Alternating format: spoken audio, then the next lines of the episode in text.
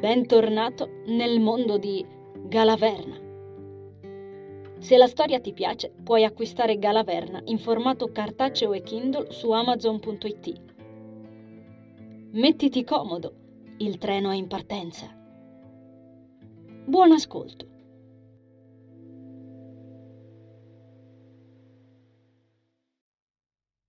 Il cielo sembrava arrabbiato indifferente al suo bisogno di sole e calore, un po' come la maggior parte delle persone che conosceva. Lo ascoltava brontolare dalle finestre, nel basso e minaccioso suono dei troni che promettevano un temporale imminente. Lo ricordava bene. Il sentimento era ancora palpabile sotto la sua pelle era rimasto chiaro quell'aroma amaro avvolto sulla sua lingua, come il sentore ormai lontano della sigaretta che aveva fumato di nascosto in balcone. Un sapore acre e nel contempo invitante, qualcosa che potevi scordare subito se lo avessi voluto, perché era nocivo e non avresti dovuto caderci di nuovo dopo tanti anni da che avevi imparato a farne a meno. Eppure lo amavi, non è vero? Come quell'odore di tabacco che ti si attaccava alle dita anche se l'avevi stretto per poco. Come i capelli biondi e crespi di quella donna che aveva amato tanto e che non poteva smettere di amare nonostante tutto il dolore. La stessa che quel giorno come tante volte, si era rinchiusa in camera, tirandosi dietro la porta in un movimento brusco e secco che non ammetteva repliche. Non lasciava spazio ad un gesto di comprensione. E forse, chissà, neanche ad un pensiero nei suoi confronti. Una cosa da nulla, se guardata da fuori, soprattutto alla luce della ripetizione con cui era caduta avrebbe dovuto essere abituato. E invece no. A certe cose non ci si abitua mai. Anche se agli altri non piace, anche quando tutti ci credono invincibili. E come ogni situazione ripetitiva che si rispetti, anche quella aveva innescato il loop in cui lui era colpevole. Non si impegnava abbastanza parlava di ciò che lo affliggeva, si lasciava sfuggire uno sfogo per i troppi silenzi accumulati. Ed ecco che si ritrovava di nuovo nell'angolo angusto e buio dei colpevoli, avvolto dalle tenebre fin troppo comode del divano, nell'antro perfetto della sua solitudine, dove tante lacrime si erano già consumate da sé. Rieccolo là, che si scolava una bottiglia di rum e Leggeva strisce su strisce dei suoi vecchi fumetti Charlie Brown tra una pausa e l'altra di quel pianto profondo e implacabile, perché erano l'unica cosa che aveva trovato nella stanza dopo aver vagato a vuoto in quella casa grande, bellissima e gelida, sentendosi altrove, perché erano state l'unico pretesto a cui aggrapparsi per non inventarsi un modo poco creativo di morire. Invece, come avevo letto in un libro, a volte Dio è crudele e ti lascia vivere. E col senno di poi, forse quello era stato il giorno in cui aveva cominciato a scomparire. Anisa aprì gli occhi col cuore in tumulto. Dopo un tempo che gli pareva immenso, percepì due inarrestabili, roventi lacrime tracciare il suo volto da adolescente, così indifeso e scosso da quei ricordi. La sensazione fu talmente estranea che in un primo momento si sentì smarrita e le ci volle qualche secondo per ricordare. Quello era soltanto pianto. Era così che i mortali manifestavano il dolore. Non stava succedendo niente di strano ai suoi occhi, si ripeté per calmarsi. Erano innocentissime lacrime. si sedette sul letto. Le sue mani avevano immediatamente cercato nel buio la sagoma rassicurante di Regina di Cuori, rimasta accoccolata lì a fianco dopo l'ultimo utilizzo, non appena si era svegliata. La issò sul ventre e la strinse, come si stringe a sé qualcuno di caro dopo un forte spavento. Accarezzò le corde, che lasciarono scivolare fuori quella cerba melodia, fino a poco prima avvinghiata attorno al suo cuore. Ma Anisa non cantò non osava cantare in quel corpo così fragile e così sensibile al dolore. Non ricordava più come fosse cantare da umano, quando cercava di lavare via le giornate soffocanti ed ogni piccola idea fastidiosa dalla mente, e non voleva ricordarlo. Già non si sarebbe aspettata di piangere, e ricordare com'era piangere non le era piaciuto. Le note di Regina di Cuori distorsero l'energia nella stanza e accesero le luci, deformando il pavimento. In pochi istanti la ragazza si ritrovò su un materasso instabile, in un letto che galleggiava senza sosta, come scosso dalle onde del mare. Gli oggetti nella camera abbandonarono il proprio posto i quadri si sganciarono dalle pareti e presero a vagare nel vuoto, vorticandole lentamente attorno, in una misteriosa danza ipnotica. Le rune sul suo corpo baluginarono. Anisa ignorò il bruciore e continuò a suonare, strappando la musica dalle corde di Regina di Cuori, senza grazia, ma senza gracchiare nemmeno una nota. Un tonfo molto deciso sotto al letto le fece balzare il cuore, ma neanche questo servì a placarla. Il suo petto sembrava andare a fuoco e se avesse smesso di suonare, se lo sentiva, quei ricordi l'avrebbero fatta impazzire.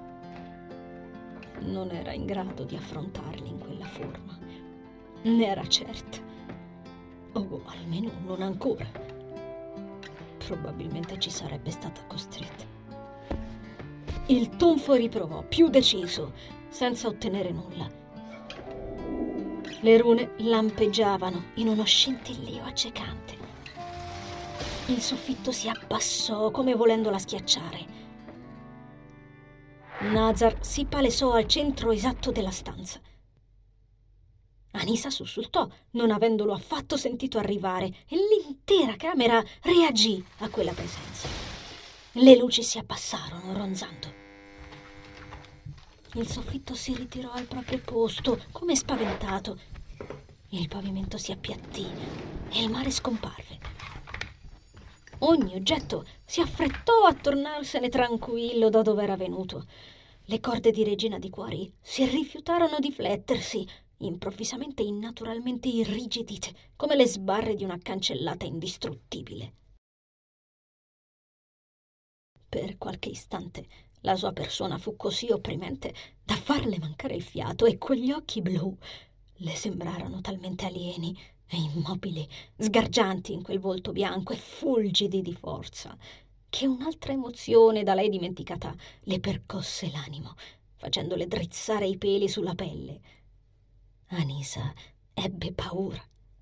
Una folle, cieca e primitiva paura. Poi tutto finì. Nazar abbassò la luminosità e la tensione scomparve. La luce si stabilizzò. Anisa prese giganteschi bocconi d'aria iperventilando, non avendo neanche la forza mentale di detestare quel momento di vulnerabilità L'amico, che ora emanava nitidamente dispiacere e compassione, si avvicinò a lei. Con una delicatezza che pareva impossibile per un essere del genere, Nazar le prese i polsi, esaminando con quella che alla ragazza parve una certa gravità, anche se da quel volto fermo non era constatabile, gli avambracci di Anisa, dopo averle ruotato le braccia con estrema gentilezza. Solo in quell'istante si rese conto anche lei che le rune stavano sanguinando. Il suo cuore ripartì in corsa mentre osservava quel liquido scuro scivolarle dalla pelle al materasso. Una piccola chiazza vermiglia continuava ad allargarsi da chissà quanto sulle lenzuola come un monito d'avvertimento. Nazar sfiorò le rune e le ferite si riavvolsero in se stesse. Le lacerazioni semplicemente scomparvero senza nessuna traccia di cicatrizzazione. Solo in quel momento la ragazza si accorse che aveva ripreso a respirare con regolarità, ma la sorpresa provata alla vista del sangue l'aveva distratta al punto che non avrebbe saputo dire quanto fosse successo. Si diede della shock. Era più che lampante. Aveva smesso di iperventilare nel momento in cui Nazar le aveva cinto i polsi. Deglutì impressionata. Il fatto di non trovarsi spesso trasmutato in una figura tanto umana come Anisa, gli faceva facilmente scordare quanto fosse potente quell'entità in realtà e quale impatto avesse il suo potere sugli esseri più semplici di lui.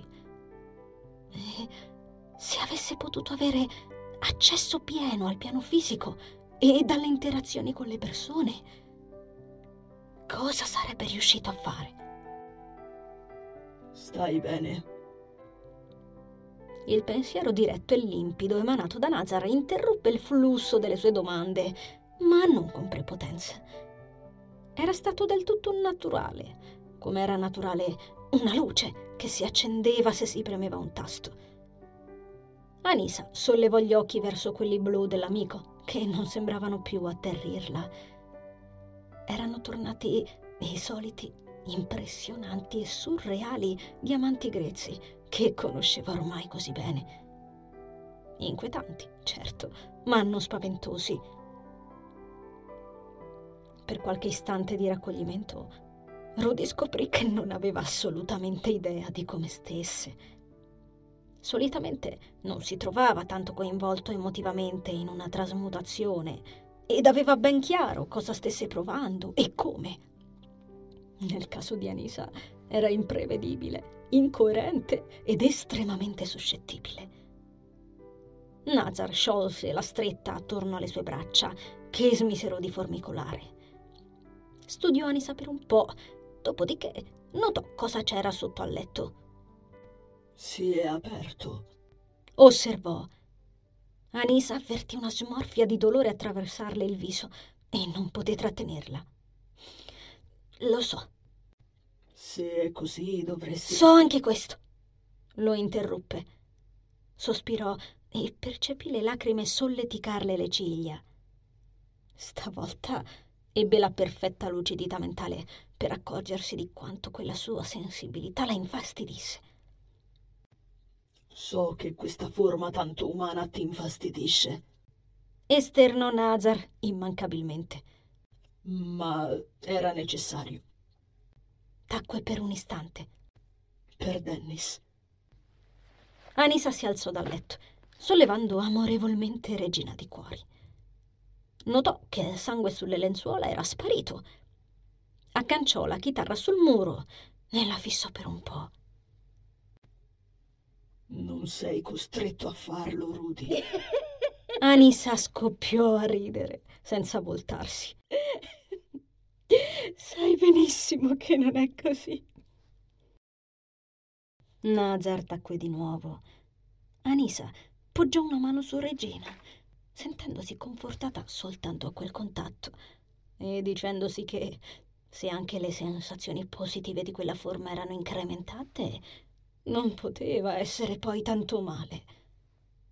Quanto tempo era che Regina di Cuori non gli trasmetteva tutto quel calore.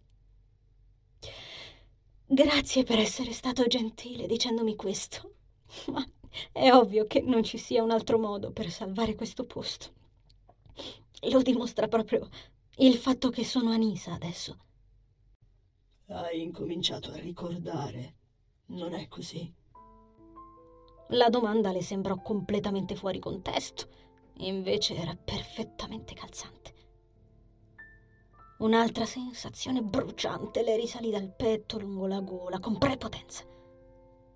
Se lo sai già, perché me lo stai chiedendo? Perché parlarne può esserti d'aiuto. Nazar si accostò alla porta d'ingresso. Specialmente ora. Parlarne non serve, obiettò lei. Nazar incrinò le labbra in ciò che le parve un sorriso. Questa era una tipica risposta da esemplare adolescente. Ciò mi fa pensare che al contrario ti servirebbe molto. Anisa percepì le guance scaldarsi. Beh, se vorrò tanto lo saprai, no? Aggrappò il pomolo della porta e lo ruotò. Andiamo, dobbiamo parlare con il guardiano. Nazar scomparve. La ragazza uscì all'aperto ed una folata d'aria, carica dell'odore del mare, sembrò rigenerarla completamente. La porta si richiuse dietro sé e lo spogliatoio tornò invisibile. Fece qualche passo sulla collina per osservare anche quel mattino sbocciato su coral marittimo, le case colorate e brillanti, i gabbiani che garrivano, le persone con le loro piccole, incredibili energie che si affollavano per le strade. La rinfrancarono un po', tornando a motivarla. Nazar riapparve al suo fianco. Stavolta in casa, si informò la ragazza. Così sembra, ma non potendo oltrepassare la sua barriera non posso affermarlo con certezza. Fa niente, boss, lo scopriremo presto, mormorò Anisa, schermandosi gli occhi da qualche timido raggio solare che sforacchiava i nuvoloni. Adocchiò le strisce rosse e bianche del faro non riuscendo a scorgere la barriera del guardiano. Quel corpo da ragazzina faceva proprio schifo. Si sentiva abbastanza impotente. Vuoi un passaggio? No! Anche il sonno di Dennis era tormentato, ma stavolta c'era qualcosa di diverso. Stavolta si ritrovò a bordo della nave in tempesta, travolta dai cavalloni del mare infuriato. Era tutto così reale. L'odore forte delle salsedine che inondavano la prua, l'acqua salata che gli bruciava negli occhi e gli tormentava il palato. La sensazione delle sue mani che scivolavano sul parapetto, mentre cercava disperatamente di mantenersi in equilibrio in quella situazione agghiacciante, ascoltando il proprio cuore rimbombargli dentro le orecchie. I lampi squarciarono il cielo, assordandolo e illuminando in un crudo balucinio i volti terrorizzati delle persone attorno a lui. Gli sventurati si agitavano cercando un appiglio nonostante gli ordini imperterriti del capitano che imponeva loro di mantenere la calma e riassestare la rotta. Era come chiedere loro di non sanguinare o di gettare il proprio nome alle onde semplicemente impossibile. Nella confusione, il ragazzo non parve accorgersi che tutti su quella nave avevano gli occhi blu, esattamente come lui. Dennis cercò con lo sguardo quell'uomo che gridava, aspettandosi quasi di trovargli in volto una smorfia di ironia, mentre veniva strattonato per l'ennesima volta dalla parte opposta del ponte. Rabbrividì per il gelo che gli penetrava fin dentro le ossa, attraverso i vestiti fradici, e per le grida disperate di una donna che di rimpetto a Dennis stritolava un piccolo bambino biondo per il braccio. Un altro fulmine accese l'espressione di puro terrore sul volto del bimbo, che stringeva al petto un grosso libro rivestito in pelle, davvero troppo grande per lui la frangia spiaccicata sulla sua fronte, come un minuscolo verme rattrappito, gli sgocciolava sul naso, confondendosi con le sue lacrime. Per nessuna ragione al mondo, Dennis si chiese quanti anni potesse avere il piccolo e come se qualcuno glielo avesse imposto, staccò le mani dal parapetto e si avvicinò rapidamente alla donna e al pargolo, scoprendo di poter d'improvviso camminare in perfetto equilibrio sulle scivolose travi di legno, lucide d'acqua. Qualcosa richiamò però la sua attenzione verso il timone, come una puntura dietro l'orecchio, dolorosa da fare impazzire. Si voltò in quella direzione, osservando con terrore le vele dell'imbarcazione lacerarsi sotto il furore della tempesta. Un uomo domava il timone, incurante di quella situazione disperata. Svariate persone vennero sbalzate in mare e le onde le inghiottirono in pochi istanti, soffocando per sempre le loro urla. Il timone si dibatteva nelle mani dell'uomo coi vestiti laceri ed accanto a lui uno strano essere irreale, bianco da fare impressione, baluginava di luce propria, con dei sottili capelli corvini a levitargli attorno al corpo, come intrisi di elettricità statica. Quella visione suscitò in Dennis qualcosa di inaspettato. Lui sapeva. Quella creatura in netto contrasto con tutti loro, con tutti quanti loro, era venerabile, importante, dannatamente importante e potente. Dan lo sentiva, potente. Quando ne colse i lineamenti, per poco non strillò per la sorpresa e lo sgomento.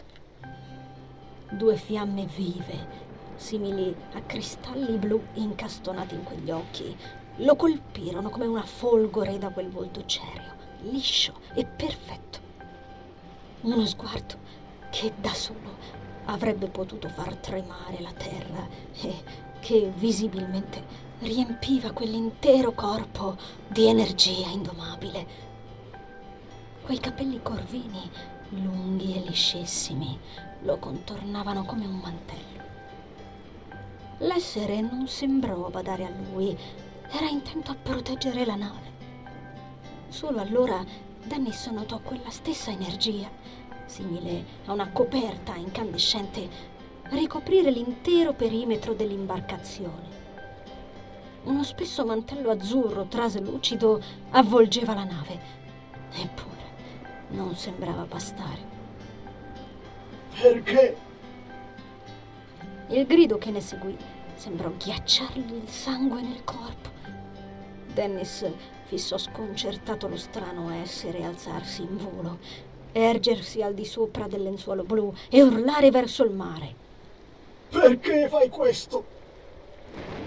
La sua bocca non si era mossa, constatò Dennis, sentendo accapponarsi la pelle. Eppure era chiaro che quelle parole provenissero da lui.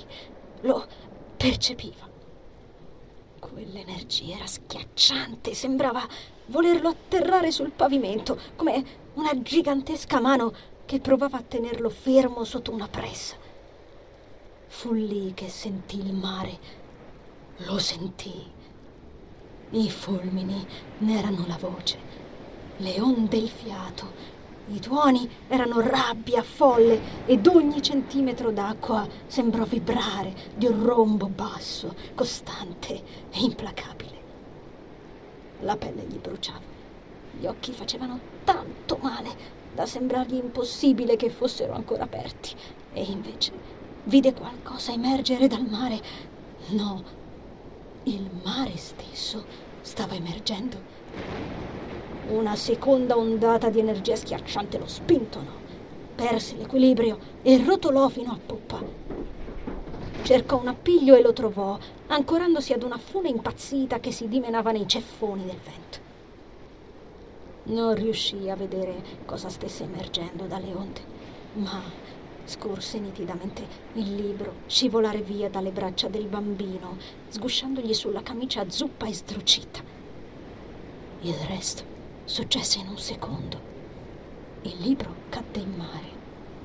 Il bambino si protese disperatamente in quella direzione, come se quel libro in quel momento fosse parecchio più importante della sua stessa vita. La donna perse la presa di quel braccio stremenzito, strattonata via da un altro scossone delle onde. Un lampo illuminò il bambino che volava oltre il pontile sbalzato via dai cavalloni.